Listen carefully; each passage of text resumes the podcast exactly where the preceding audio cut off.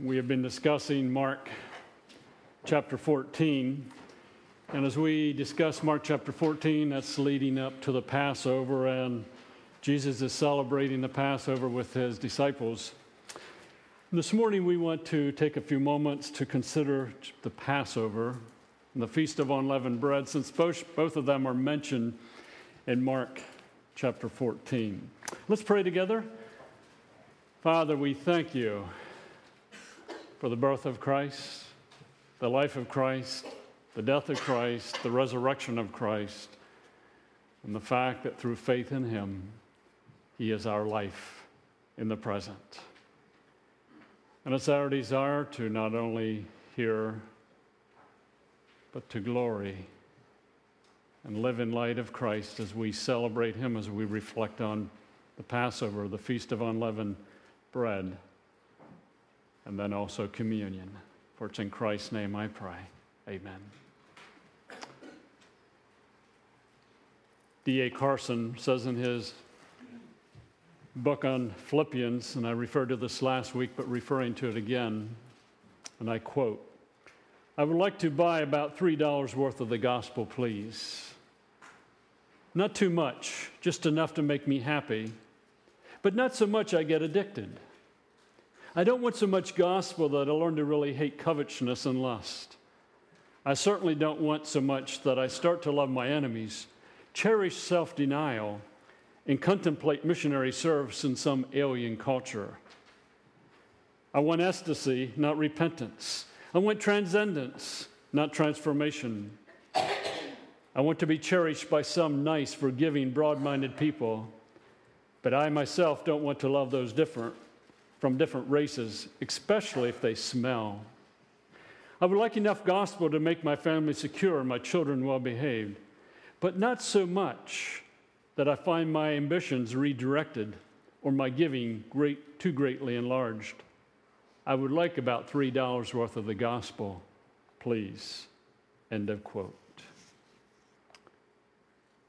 In the context of Mark continuing to unveil the identity, the character, and the being of Jesus Christ in his gospel to the Roman believers, he shares the account of a woman who poured out an expensive container of perfume on Jesus in preparation for his burial.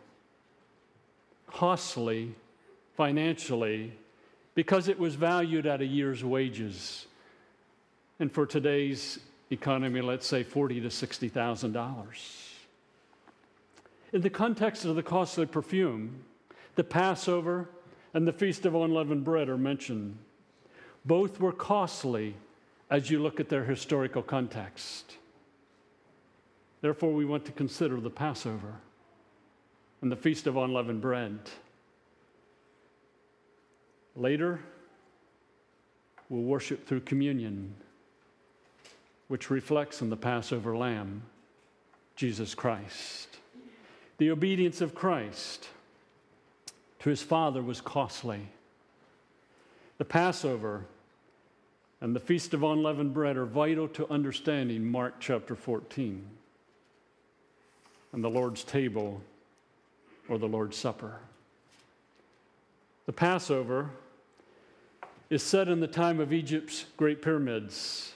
It involved a death sentence for Jewish infants, a baby floating in a river, Jewish slaves, a burning bush, Egyptian sorcerers, tense confrontations with Pharaoh, divine plagues, a pursuing army, the parting of a sea, and the birth of a nation at the foot of a thundering wilderness mountain.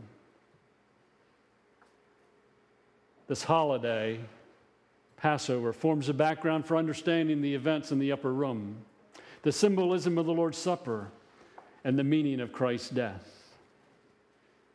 For more than 400 years, the Jewish people lived in Egypt. Exodus 12 and verse 40.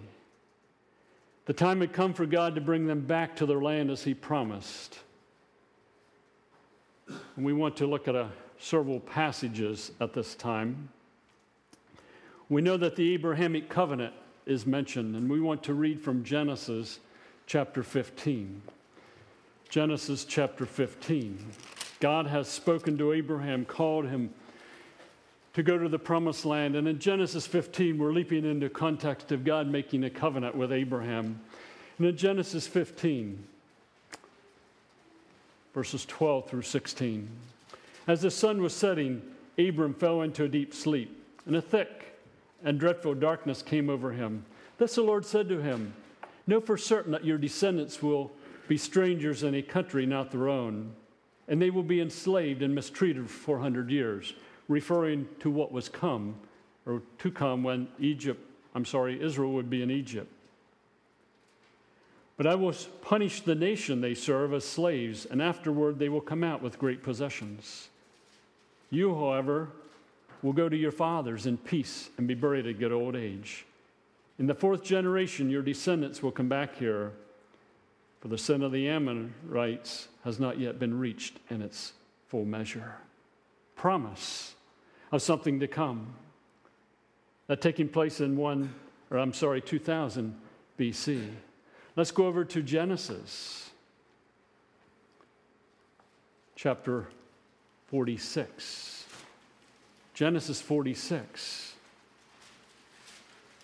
Some 125 years later, we find that Jacob has gone down to Egypt.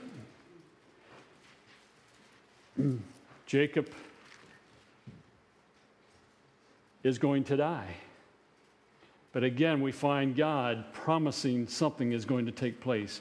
Genesis 46, 3 and 4.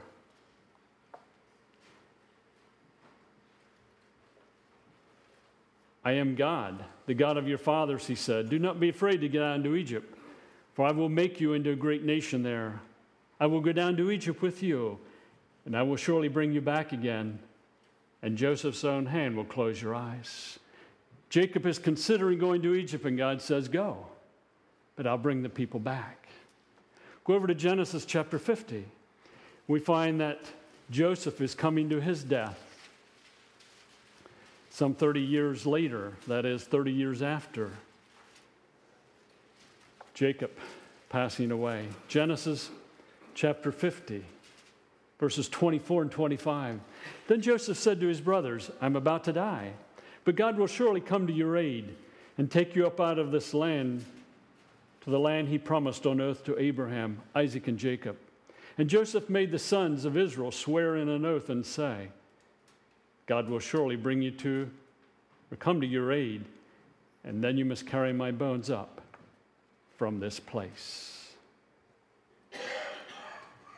And then we find in Exodus chapter 11 and 12, that the nation of Israel, after some 400 years in slavery, does leave Egypt. And God detailed through his servant Moses the 10th and final judgment plague, which would befall the Egyptians and their false gods. At midnight, the Lord would pass through the land and kill the firstborn of each family and of cattle. With this final climatic plague, God would dramatically free his children, his people, from bondage in Egypt.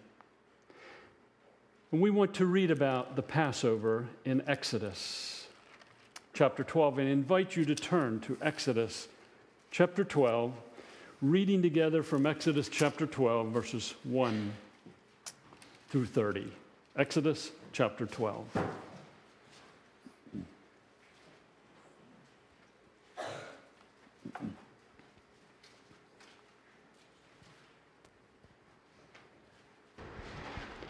Lord said to Moses and Aaron in Egypt, 'This month is to be for you the first month of your year. Tell the whole community of Israel that on the 10th day of this month, each man is to take a lamb for his family, one for each household. If any household is too small for a whole lamb, they must share one with their nearest neighbor, having taken into account the number of people there are. You are to determine the amount of lamb needed in accordance with what each person will eat. The animals you choose must be year-old males without defect, and you may take them from the sheep or the goats. Take care of them until the 14th day of the month, when all the people of the community of Israel must slaughter them at twilight.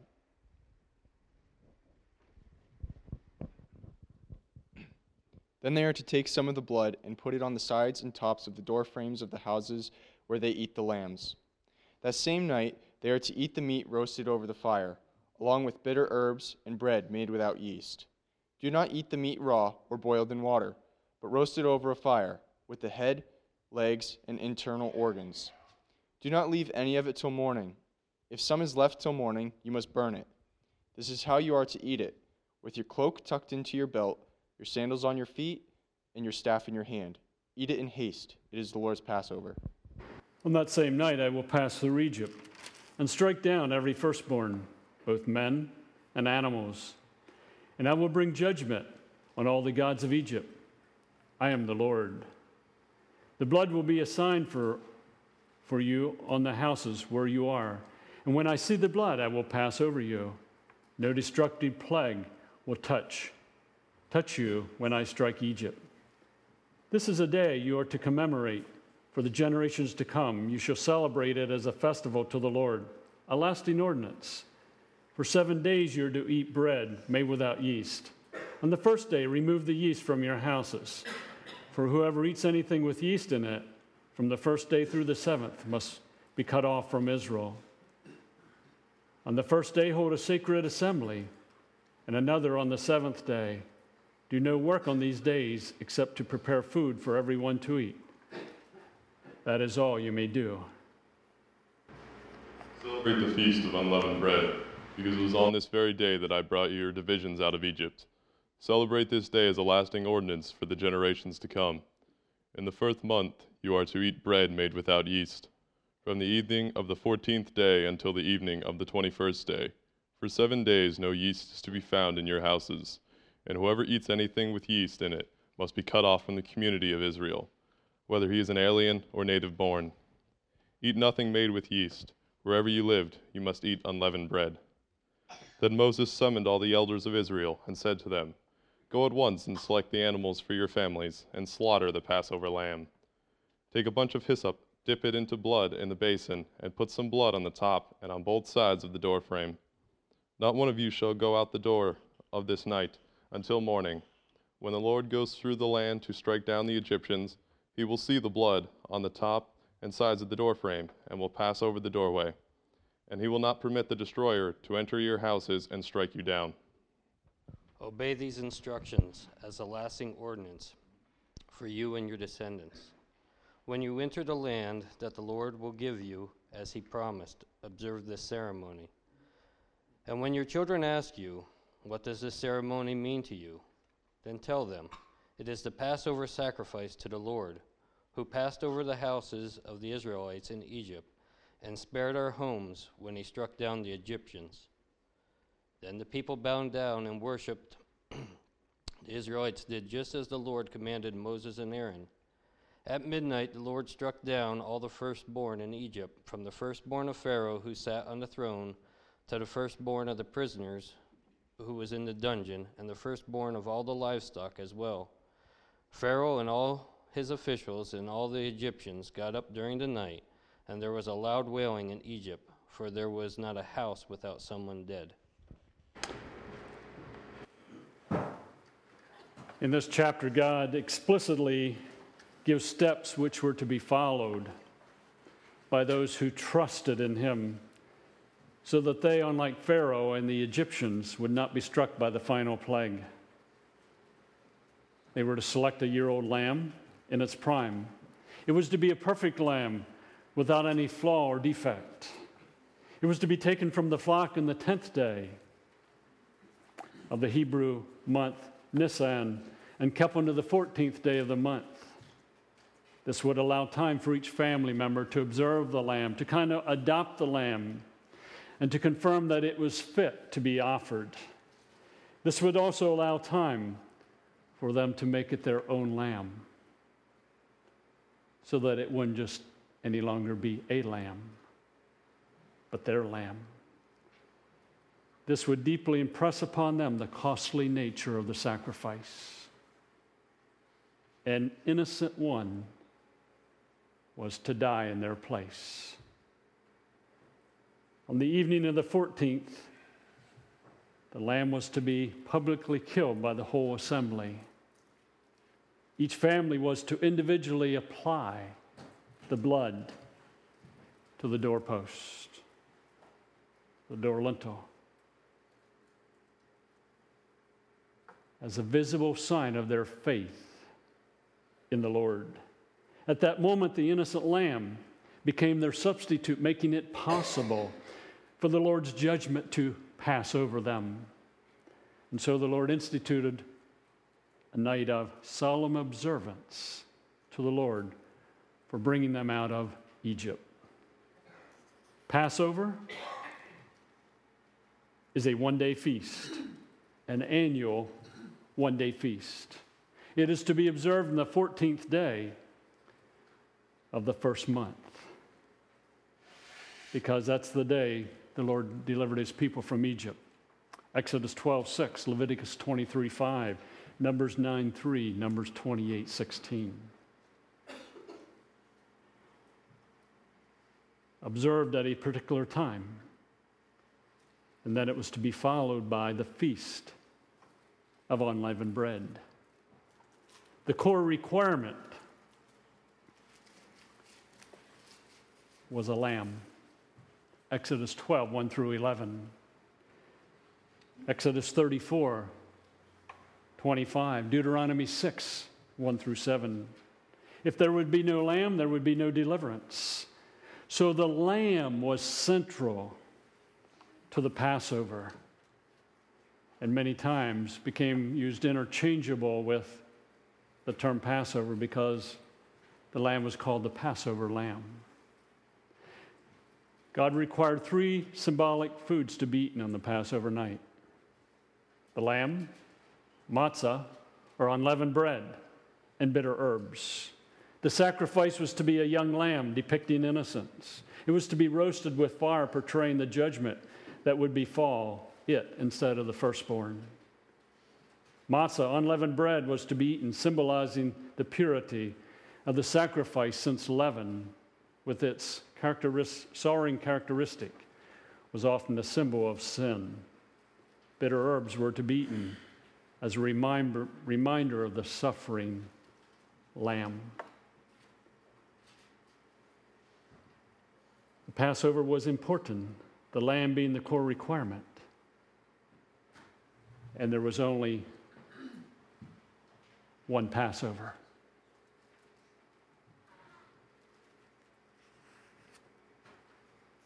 One Passover lamb.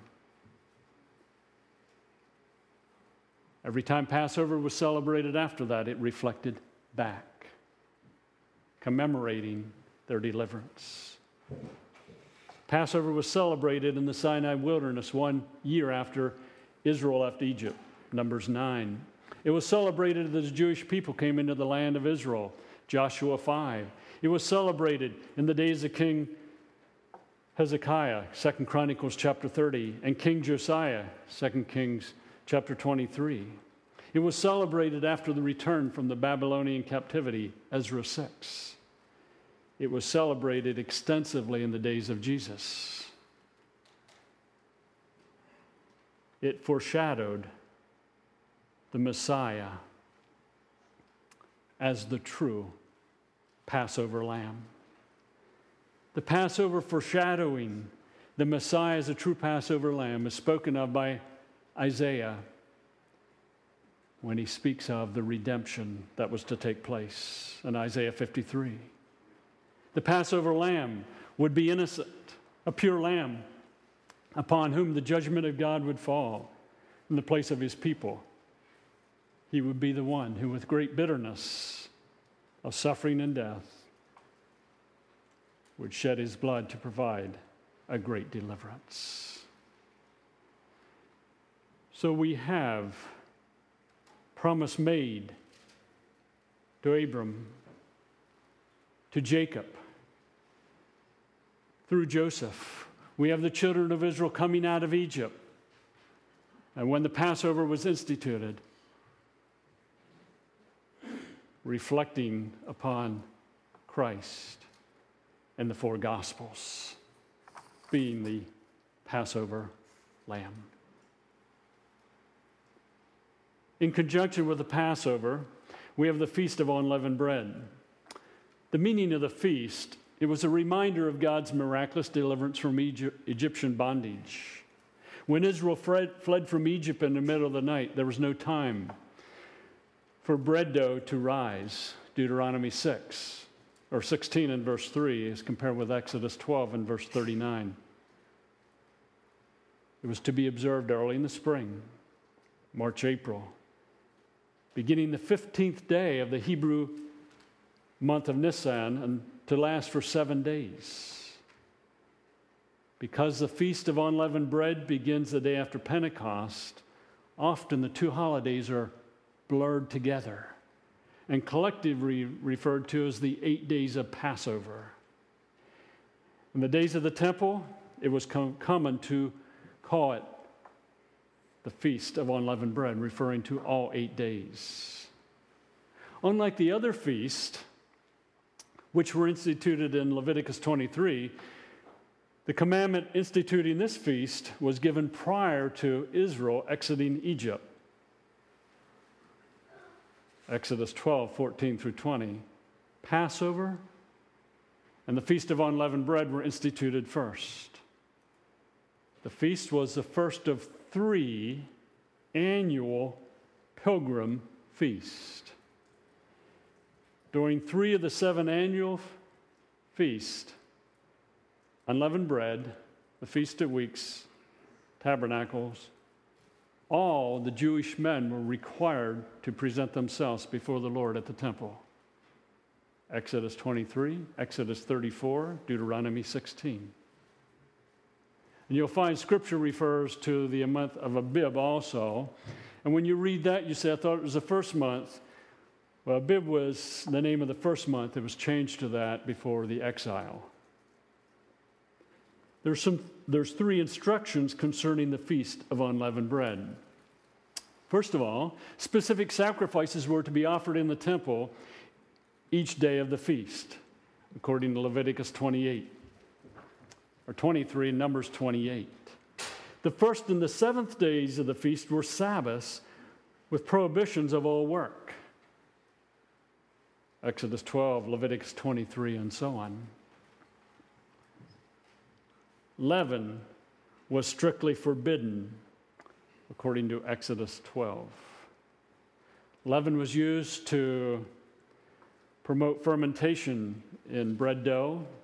And as the leaven was in the dough, tiny gas bubbles are produced, and the dough expands without adding to its weight. But leaven, clearly forbidden. Now, as a sidelight, I find it interesting that Israel went through seven feasts. I'm wondering today if we honored one out of seven and maybe had some sacred times, we wouldn't live such hurried lives, coming apart at the seams. God seems to have set a pattern for Israel. One out of seven, rest. And then there were feasts throughout the year. The fulfillment of the Feast of Unleavened Bread. Sin is often pictured as leaven in Scripture. Matthew 16, Mark 8, Luke 12, Galatians 5. The ancient rabbis also believed that leaven represented the evil impulses of the heart. Leaven is well suited to picture sin since it rapidly permeates the dough, contaminating it, sorrowing it, fermenting it, and swelling it to many times its original size. Since leaven pictures sin, only leavened bread, matzah, was used in the temple. Offerings had to be pure, and anything leavened was deemed impure and unfit.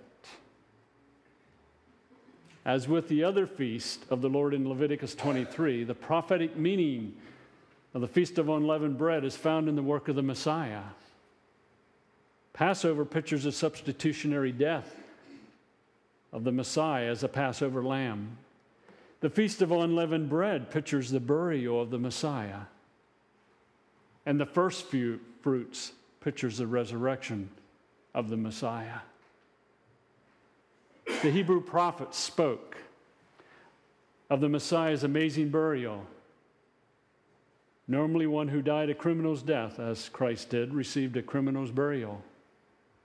Jesus was executed as if a criminal, but God did not allow his body to be cast outside the city in the garbage dump.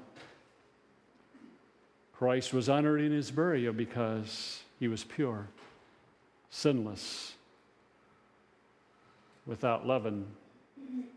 He died not for his own transgressions because he was innocent, but for those of the human race, and we're all guilty. So he was honored with burial in a rich man's tomb.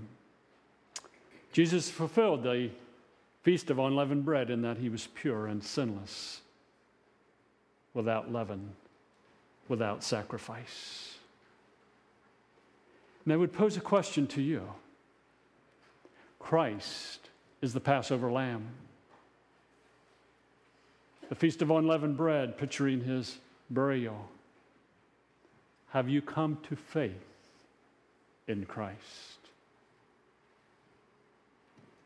Humans by nature, separated from God. Christ, the Passover lamb, died, rose from the dead. Have you come to faith in him? If not, why not today?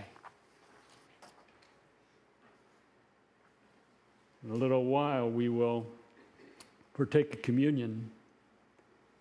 Today, the Lord's Supper reflects on Christ, reflects on the Passover lamb. And the Passover lamb reflects on what happened in Egypt. A promise made to Abraham many years ago. A promise made to Jacob. A promise reaffirmed through Joseph. And then the actual Passover when the lamb was sacrificed as Israel, or the night Israel came out of Egypt, which again reflects on Christ. And then the Lord's Supper reflecting on a memorial of what Christ did. Jesus Christ, as the pure Son of God, became the ultimate Passover lamb who gave himself in sacrifice so that humans can be reconciled to God. He desires for his disciples, his followers in all ages, to be willing to follow him in complete, total, costly obedience as men, women, husbands, wives, fathers, mother, children, employers, employees, citizens, shoppers, drivers, and so on. He desires for men and women to have pure minds, to renew their minds, to be holy. He desires for husbands and wives to picture Christ and the church. He desires for fathers and mothers to teach their children, and for children to obey and respect their parents.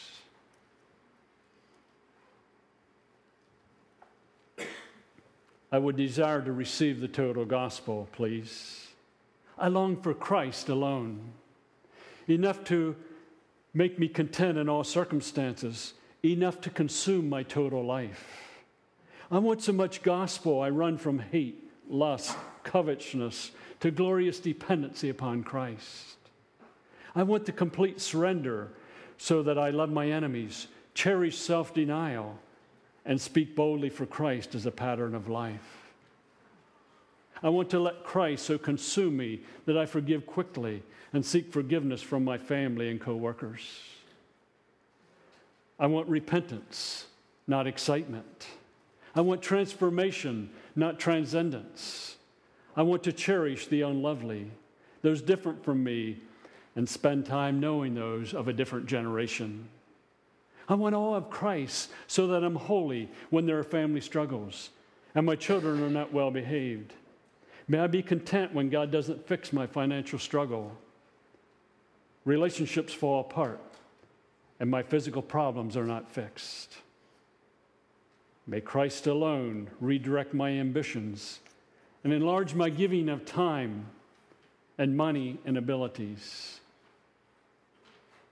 I would like the total gospel, all of Christ, please. As the perfect one-time Passover lamb, Christ sacrificed his life. Do you desire all of Christ? As we sing two songs together, broken and spilled out, and be thou my vision, let that be your expression to God for all of Christ. Travis?